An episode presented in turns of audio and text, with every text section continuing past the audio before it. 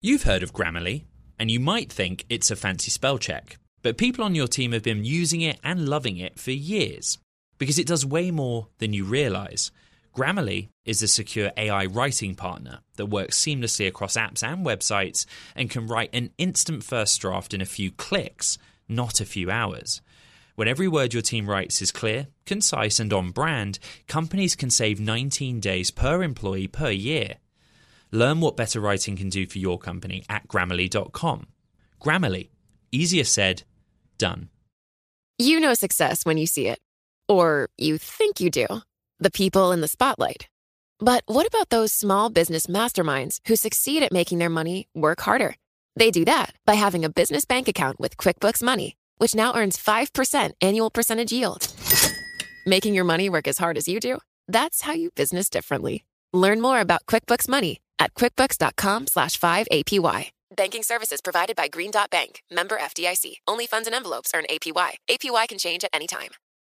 Collaborate for a greener future at the Bloomberg Green Festival, a groundbreaking celebration of the thinkers, doers, and innovators leading the way. From design and culture to technology, science, and entertainment. Hear from inspirational speakers and immerse yourself in climate solutions. July 10th through 13th in Seattle. Title sponsor Amazon. Official airline Alaska Airlines. Get 20% off using promo code Radio20 at BloombergLive.com slash Green Festival. From the heart of where innovation, money, and power collide in Silicon Valley and beyond, this is Bloomberg Technology with Emily Chang.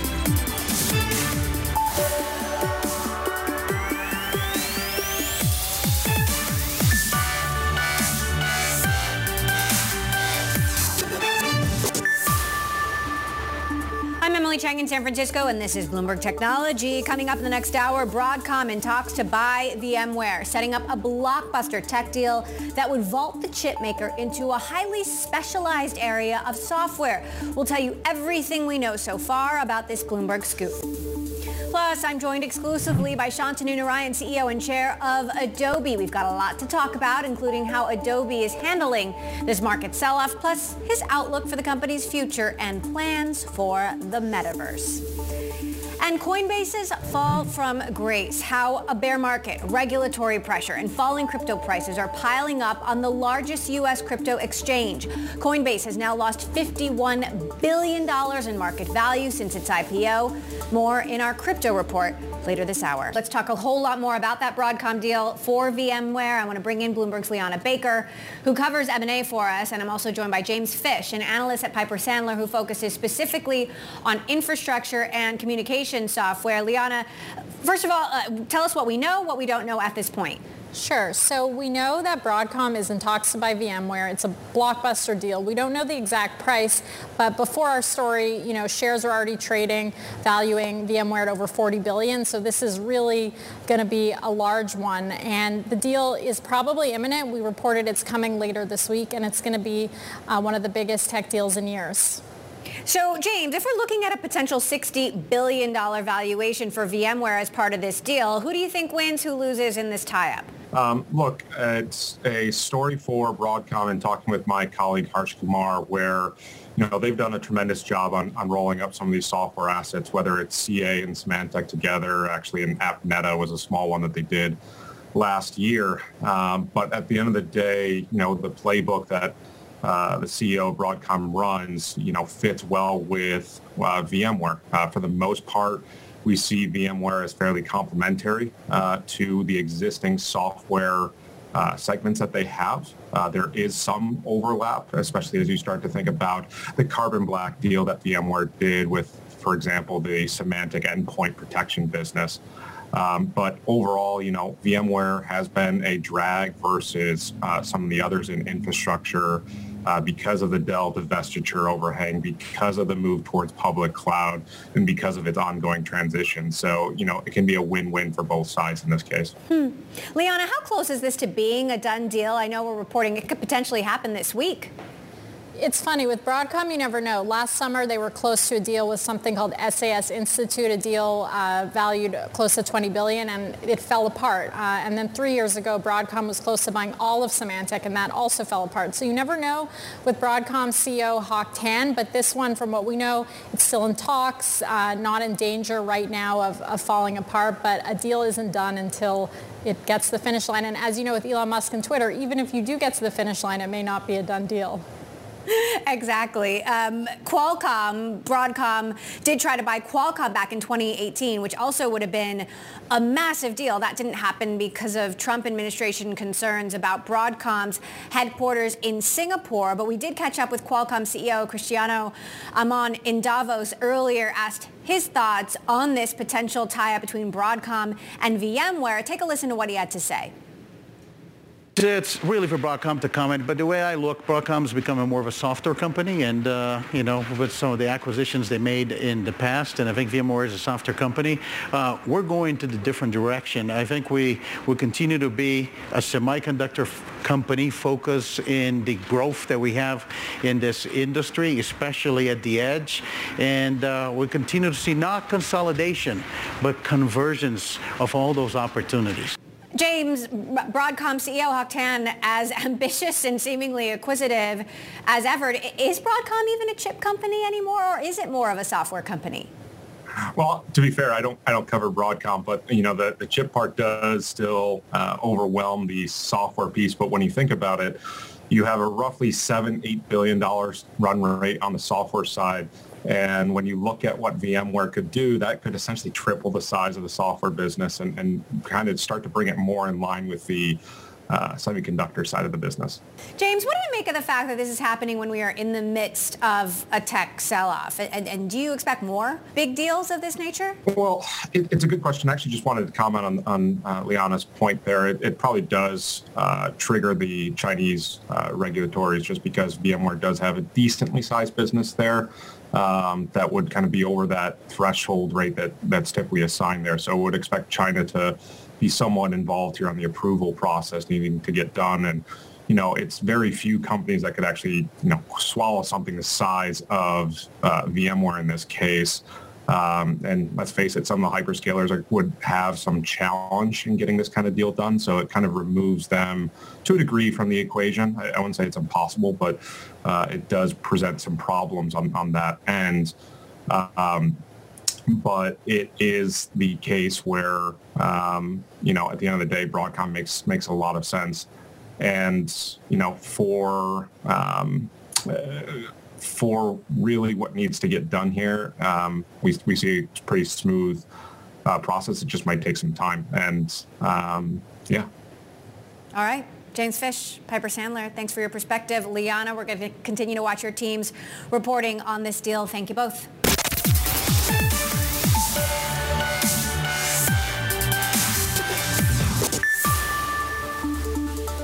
Airbnb is closing its business in China, according to Bloomberg sources. Chinese tourists traveling abroad have been a bigger opportunity for Airbnb, with its domestic business inside China accounting for just a percent of Airbnb's revenue. Uh, Airbnb CEO Brian Chesky addressed all of this in my last interview with him on Bloomberg Television. Take a listen.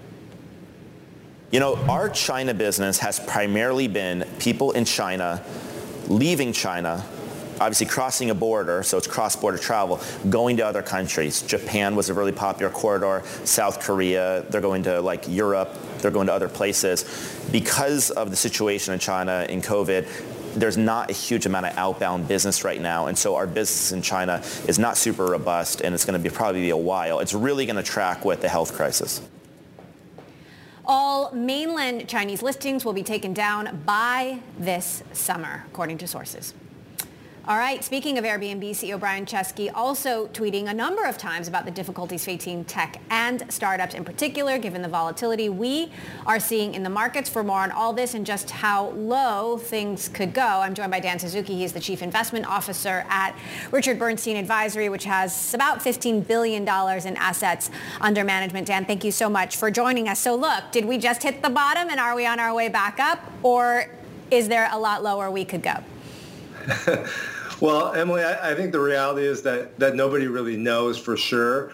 Um, but I would say that the you, you don't want to sort of jump in here simply because you know regardless you're going to get these big moves in markets on both sides. But you know it all comes back to us. You know why do you why would you buy? And I think it's when the data tells you you should buy. And right the issue that the markets content have is despite the fact that you have this you've had this sell off profits are still slowing, liquidity is still tightening, and you know valuations while they've come down a little bit, they're still quite elevated in certain parts of the market. So that's not a combination of, of factors that tells you you want to jump in feet first to markets, even if you think that they've you know gotten a little bit cheaper.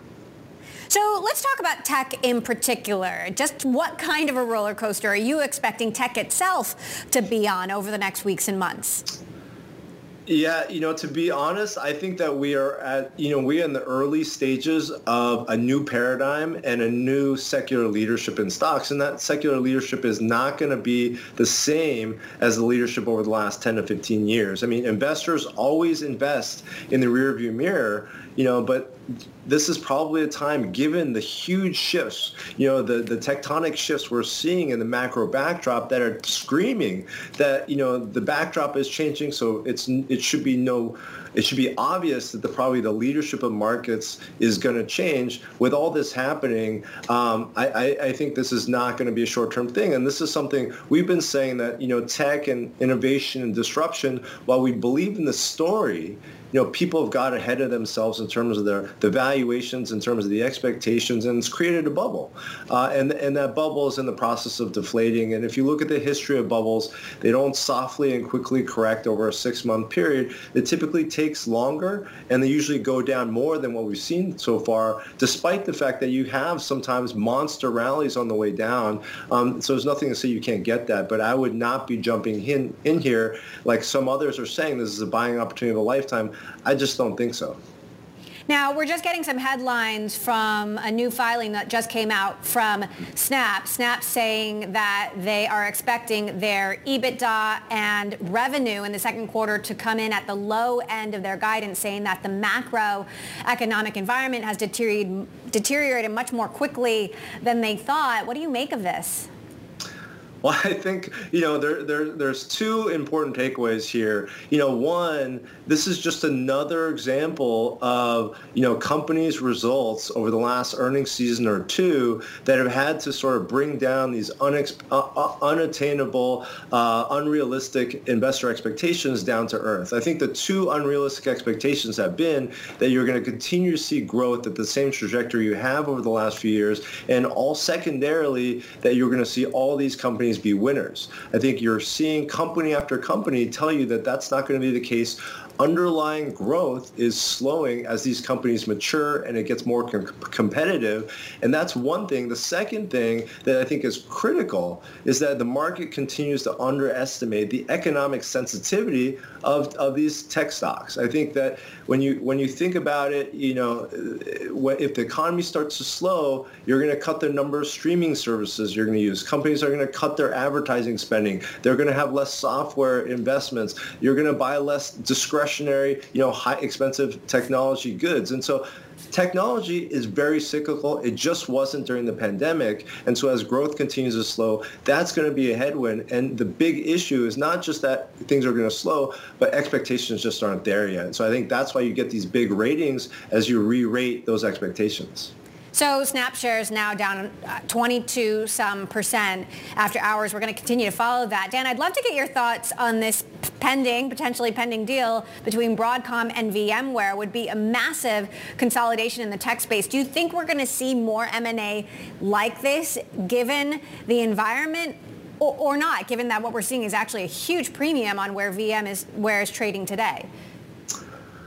Yeah, I think you know if you if you think about just overall trends, it's not it's it, it's not you know out of the norm to see this type of action. I mean, it, it, you know very much typically what you see with company the way companies act is very similar to the way investors act, and so that's why you see share buybacks tend to peak at market highs, M and A activity tends to peak, you know, at peaks of markets, and then even after things start to roll over, you tend to see a lot of momentum uh, with investor activity as well as company activity because they think you know they're getting big sale price on the on these assets. Uh, and I think that that's kind of what you're seeing today, that'll probably dry up, and that'll be the sign that you know you're really starting to see things roll over and that you're reaching okay. that bottom. All right, we're going to continue to watch all of this. Dan Suzuki, Richard Bernstein Advisors, thank you for sharing your perspective with us. And coming up, we're going to hear from Intel CEO in Davos on all things chip and a progress update on supply chain pain, plus his thoughts on that VMware deal, given that he was, of course, previously CEO of VMware. This is Bloomberg.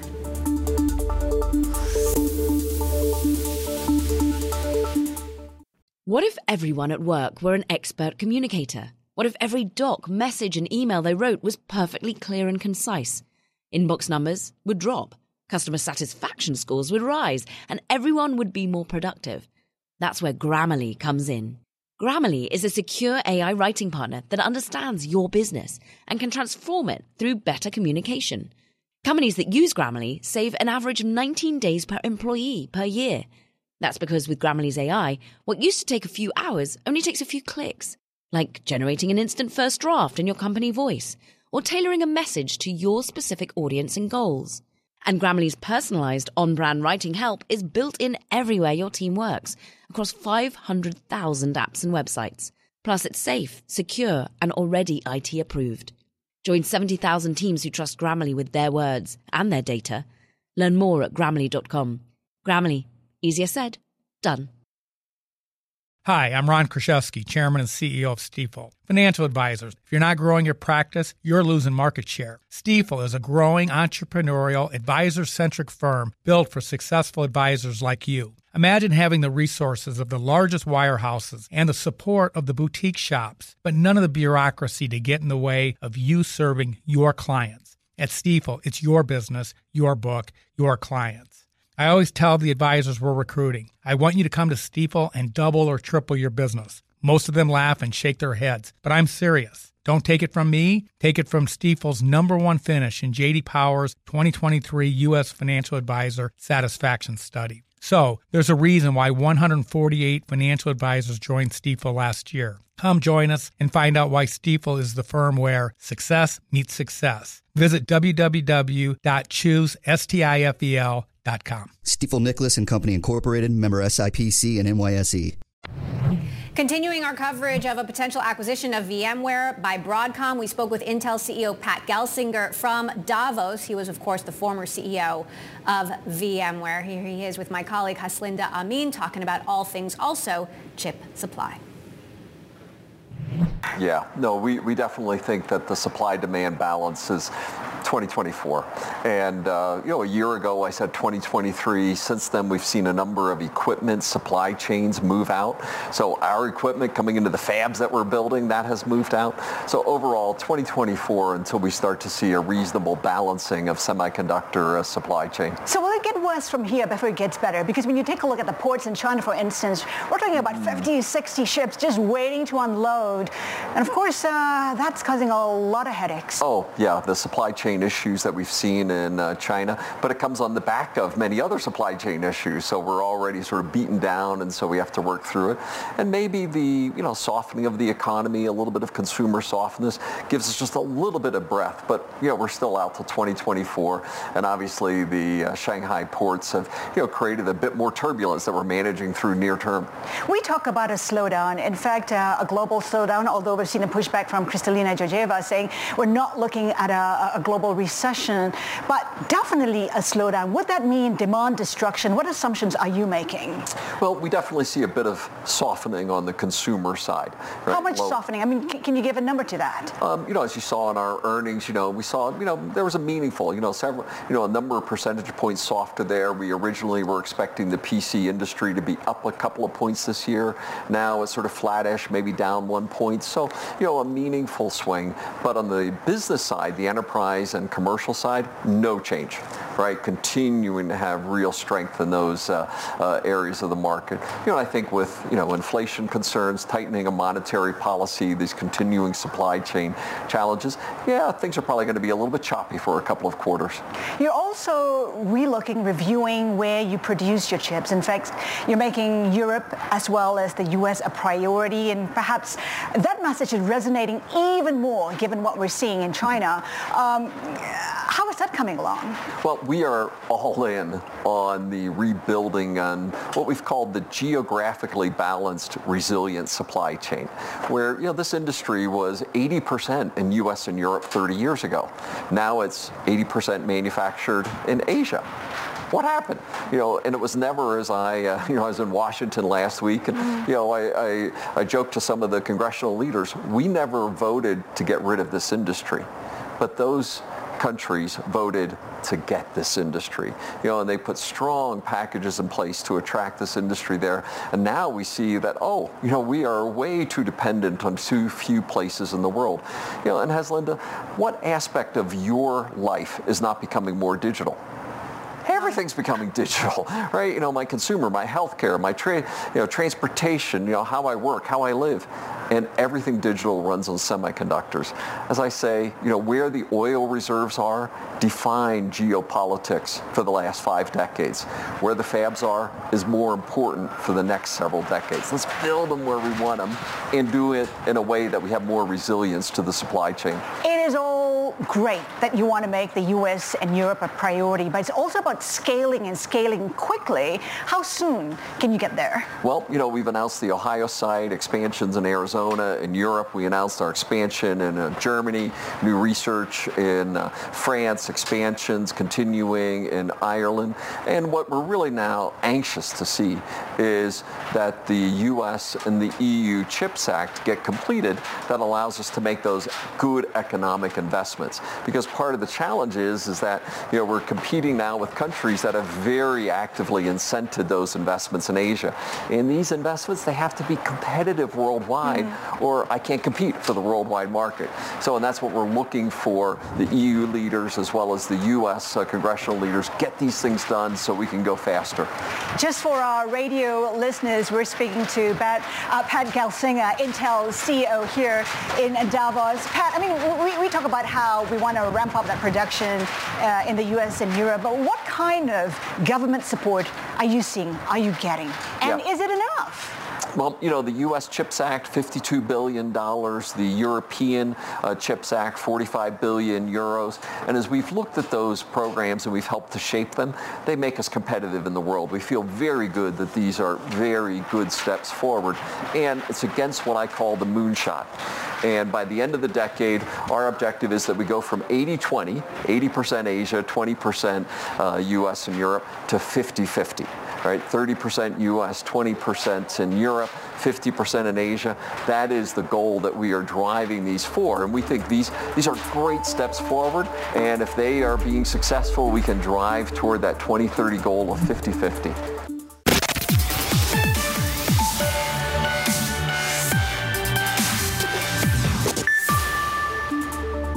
Welcome back to Bloomberg Technology. I'm Emily Chang in San Francisco. I want to get back to that breaking news out of Snap. The company shares plummeting in late trading here in the U.S. after cutting its guidance for the current quarter. Our Ed Ludlow here. Snap shares last I looked down more than 22 yep. percent, saying the macroeconomic environment has deteriorated much more quickly than even they anticipated. Yeah, and you'll, you'll remember in April when they reported first quarter earnings and gave guidance for the current set of quarter, they said that they started the year better than expected. Advertisers had held up a lot of young people stuck with Snap at a time where they weren't sticking with Facebook, that's for sure.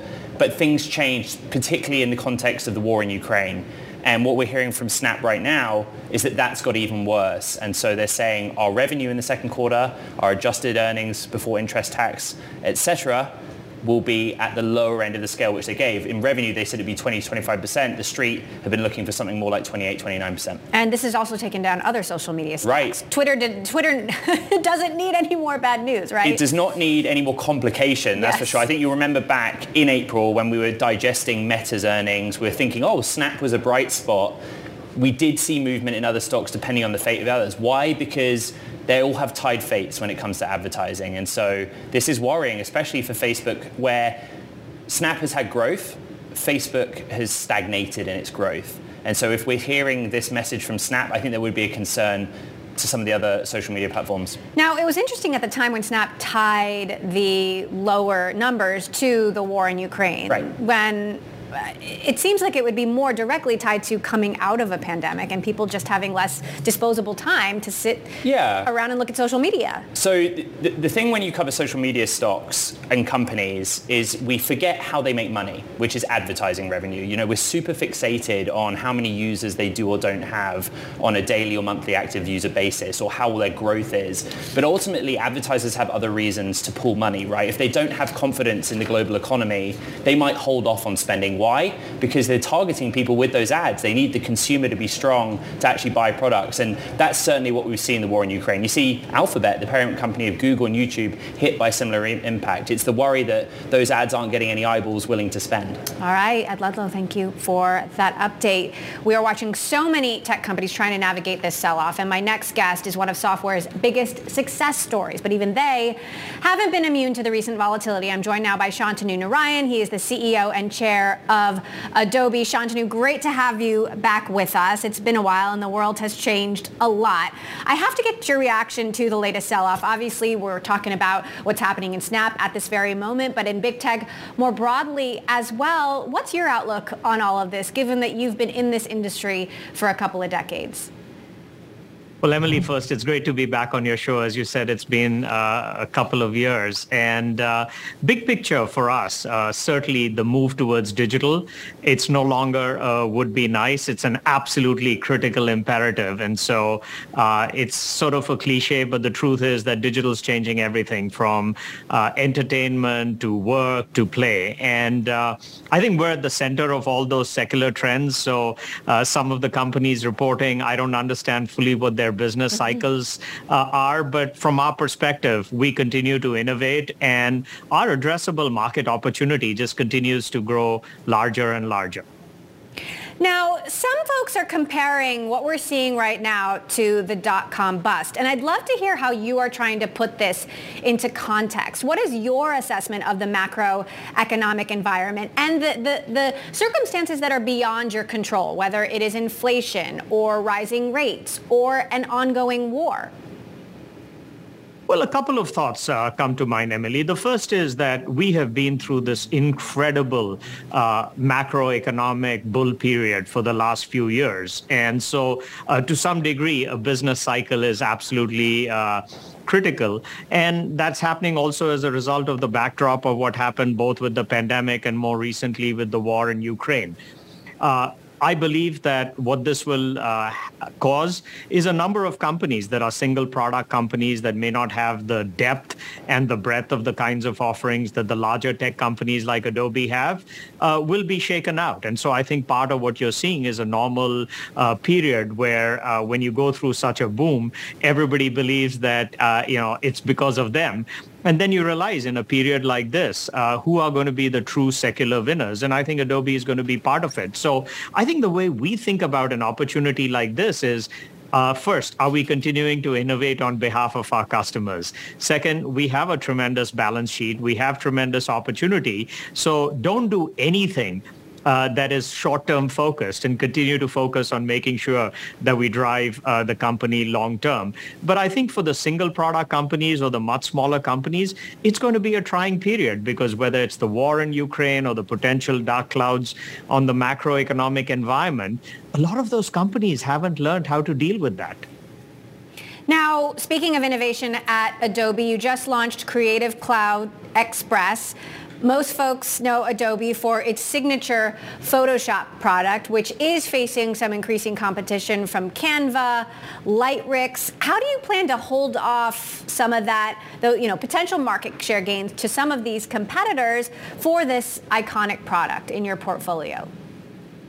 Emily, we created three categories. And when you create three large categories the way we did, whether it's creativity and, uh, you know, our vision of enabling anybody who has a story to tell to tell their story, at the other end of the spectrum, whether it's enabling every single business that's increasingly going to be digital to engage with their customers digitally, and in the middle, what we do with Document Cloud and automating document uh, productivity. Uh, these are massive markets, and we're going to win because we created these markets. We have a vision for the market. But the reality is that when you create these addressable opportunities that are hundreds of billions of dollars, you're going to see other companies. So the way we focus on it, specifically on the creative side, we are the largest company in that space. We have an incredible portfolio, whether it's Creative Cloud, as you mentioned, and Photoshop, what we are doing to enable the emerging metaverse, what we are doing uh, for people who are either communicators or consumers. So I think it's the breadth of our offerings and it's the depth of our technology and understanding of these trends that'll continue to make sure that Adobe is at the forefront of all okay. of these massive opportunities. You've got $5 billion in cash sitting on your balance sheet. Are you eyeing any acquisitions? We were just talking about a big potential deal between Broadcom and VMware. Adobe always looks for really deep technology uh, and great culture. Uh, I think to your point, uh, what's happened in the market, there will be a number of companies. So, you know, we're always judicious and we're always thoughtful in terms of the acquisitions that we made. We just made a couple of acquisitions that have actually turned out to be uh, phenomenal. One in the collaboration space, Emily, where we bought this company called Frame.io, which enables anybody who's doing video collaboration to collaborate in a way. We've also bought a company called Workfront that allows anybody who's creating these marketing campaigns uh, to be far more efficient. So we're always looking. We're very pleased with the portfolio of products that we have and the depth, but uh, we will continue to take a look. And our criteria continues to be making sure that there's great technology, that there's a culture match, and financially it uh, is a good deal for our shareholders. All right, Shantanu Narayen, CEO of Adobe. Great to have you back with us. Hopefully we can do it again before another two years pass. Thank you. Coming up, once the crypto darling Coinbase now crashing hard. What is behind the rise and fall of the largest U.S. cryptocurrency exchange and what does it mean? That's next. This is Bloomberg. What if everyone at work were an expert communicator? What if every doc, message, and email they wrote was perfectly clear and concise? Inbox numbers would drop, customer satisfaction scores would rise, and everyone would be more productive. That's where Grammarly comes in. Grammarly is a secure AI writing partner that understands your business and can transform it through better communication. Companies that use Grammarly save an average of 19 days per employee per year. That's because with Grammarly's AI, what used to take a few hours only takes a few clicks, like generating an instant first draft in your company voice or tailoring a message to your specific audience and goals. And Grammarly's personalized on brand writing help is built in everywhere your team works across 500,000 apps and websites. Plus, it's safe, secure, and already IT approved. Join 70,000 teams who trust Grammarly with their words and their data. Learn more at grammarly.com. Grammarly, easier said, done. Success is more than the final destination. It's a path you take one step at a time. It's discipline, it's teamwork, and it's the drive and passion inside of us that comes before all recognition. It's what Stifel's been doing for over 130 years. Quietly, yet strategically, Stifel's become one of the fastest growing wealth management and investment banking firms in the country. Our financial advisors go beyond traditional wealth management to provide clients with direct access to one of the industry's largest equity research franchises and a leading middle market investment bank because success is the drive it takes to keep climbing, the passion to keep investing, the best of each of us made better by the best in all of us. And that is where success meets success. Start your journey at stifel.com. That's S T I F E L.com. Stifel Nicolaus and Company Incorporated, member SIPC and NYSE.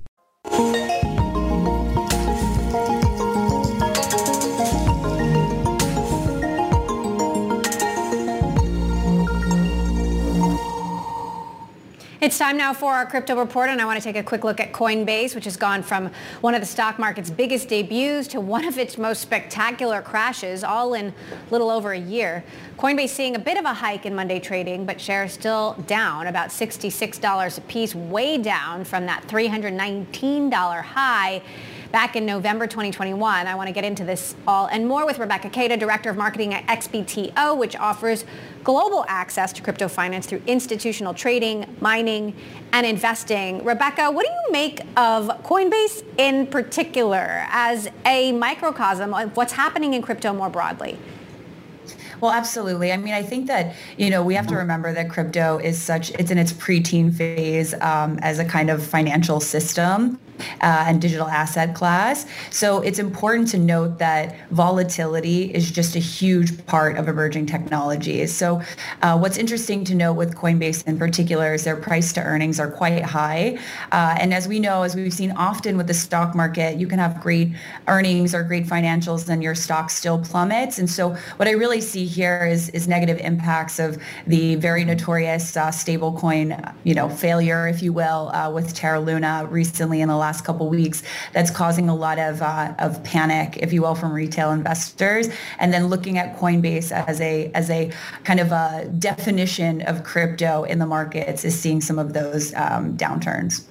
So how long would you say this crypto winter is going to last? We talked to a guest last week who thinks that don't expect Bitcoin to start trading back up for 12 to 18 months. I think it's possible, Emily. I mean, if I had an oracle and I could tell you definitively, uh, I would let you know. But what happens frequently in crypto is that you know the lows are are are getting higher and they're getting shorter. So uh, it's kind of the same with the early stock market, right? We go in these different financial cycles, and you know they they last a lot longer in the early stage, and then they start to get a lot shorter. But I'll bet my career that Bitcoin and Ethereum are not going to zero. And what we're seeing right now is just the uh, the impact of some news that's been happening, and even the global markets, right? I think that as we've discussed, uh, many guests on your show have discussed kind of different, you know, macro trends at work, these external events that are affecting everything. Crypto is not the only one that's being impacted. You've seen a lot of tech stocks fall, you know, 70% as well. I think in depending upon how you uh, judge it, that some of the tech stocks could be more volatile than crypto right now. So how is this all impacting institutional appetite to expose, uh, you know, themselves to more uh, crypto assets? I mean, you know, we were seeing that build up to this point, but are institutional investors starting to get cold feet? Well, you've seen Goldman just invested in, in Elwood Technologies, um, which does actually help them, uh, you know, service their clients and, and institutions that are looking to diversify into crypto. But what typically happens, Emily, is that you have retail investors who are maybe uh, newer investors, and so they see downturns like this and they panic sell and get frustrated, and then this becomes a huge opportunity for institutions to get in at a more palatable price point. So, um, you know, something that we've seen is some of the largest crypto wallets have been actually amassing a lot more of top tier crypto. So I would say that this is actually one of the times that, you know, um, different funds, uh, folks that have been allocating, you know, slowly kind of investing over time, um, this is a good point for them to kind of get back in at a price that, that is a little bit more reasonable. Meantime, you have venture capitalists looking at funding the next big crypto thing. And I wonder when you look at a company like Coinbase, is that a matter of, you know, just the market or is there also some measure of poor execution there? Uh, with Coinbase specifically, I think that you know, uh, they've definitely done a lot of hires. Um, so when it comes to kind of business execution, I think that you know it's it's easy for companies to get into this this place of overhiring um, for lots of positions that they can't necessarily uh, derive a lot of value from at the time. And we've seen that with crypto companies, we've seen that with tech companies, and oftentimes that that can be um, definitely a, a it takes the wind out of their sails, if you will. So sometimes it can be a little bit about poor business execution, um, but that happens all the time, unfortunately. Okay, Rebecca Kayda, XBTO, thank you for joining us. Thank you.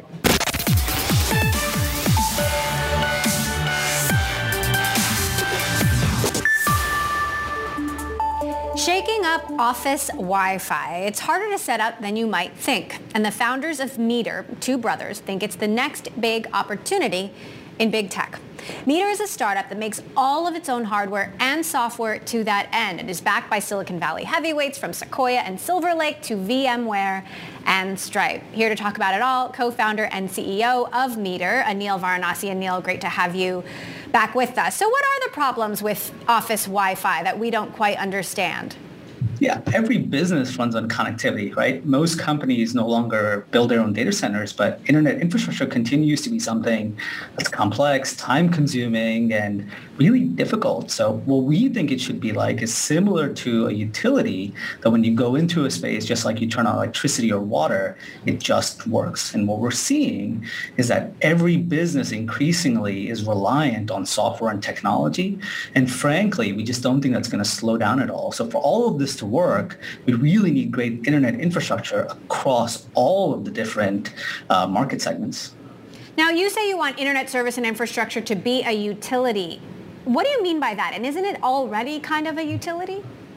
So outside of spaces, it truly is. But if you go inside of a space, let's say, you know, you're setting up a warehouse, a life sciences lab, uh, retail, healthcare, office space, what happens inside it takes months. You have to deal with so many different vendors, and you have to take on the complexity of maintaining these really old systems. And so what we do is make all of that kind of go away so that customers can just go on with building their own business broadly, is there a redistribution happening of how we use Wi-Fi given the shift to remote work, more people working at home? I mean, aren't less people working in the office today? Yeah, we, we certainly service customers in offices, but we service customers in warehouses, life sciences labs, elsewhere. So think about the past two years where we've all ordered stuff on e-commerce. That comes from a warehouse where it has robots and sensors and computers. And so everything runs on the internet. So there probably isn't a company, a product, or something that we are customers of where they don't run on internet networking and Wi-Fi. Now, you founded this company with your brother, and I've heard some um, interesting comparisons to you all and the Collison brothers, who of course uh, co-founded Stripe and uh, whose career I've enjoyed following over the last decade. Talk to us a little bit about your story and why you chose to take internet infrastructure on when it could have been just about anything. Yeah, I think fundamentally what we saw was this is a problem we wanted to solve ourselves. But as we started working with a lot of different companies and talk to companies that are stalwart technology companies, we increasingly saw them spending a lot of time and capital. But even if we take a step back for a second, what's important is to think about, again, we've heard about software eating the world and um, technology being everywhere. Internet infrastructure is kind of that underlying bed that makes all of it possible. So I'm sure your kids watch YouTube or Twitch or, you know, we order something or order a car to go somewhere. All of that needs internet infrastructure to function. So we think it's tremendously important to get that right as technology grows over the next decade. So let's talk about dollars. We know you just raised a big new round of funding, but you know, how big is the market size here? How many billions of dollars do you think are up for grabs? Yeah, so this is probably one of the largest markets there is in technology. Uh, you know, there's been some noteworthy companies for decades now. So, you know, rather than kind of thinking about just particular market segment, what's important to look at is the billions of square feet that are in all of these segments that require internet infrastructure. So every single type of space you see as you're driving by or walking down Main Street or when you think about a company you work with or a customer of, those are all customers that are potential market for us. Is there a number you'd put on it?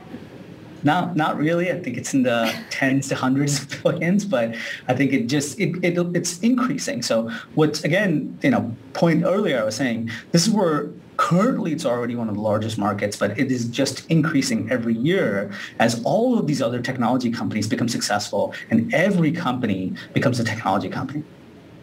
All right, Anil Varanasi, co-founder and CEO of Meter. We'll keep our eye on you and that big potential opportunity ahead. Thank you. Before we go, I want to mention two of those big tech stories that broke late in U.S. trading today. Snap shares falling after it cut its revenue and profit forecasts below the low end of its guidance. And part of that filing, the company saying the macroeconomic environment has deteriorated further and faster than they anticipated.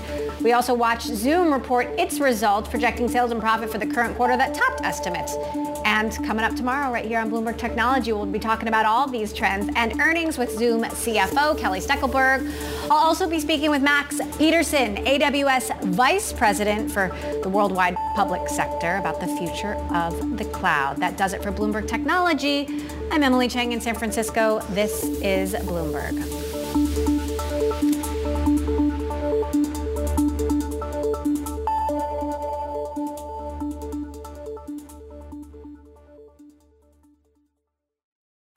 Collaborate for a greener future at the Bloomberg Green Festival, a groundbreaking celebration of the thinkers, doers, and innovators leading the way. From design and culture to technology, science, and entertainment. Hear from inspirational speakers and immerse yourself in climate solutions. July 10th through 13th in Seattle. Title sponsor Amazon. Official airline Alaska Airlines. Get 20% off using promo code radio20 at bloomberglive.com slash green festival.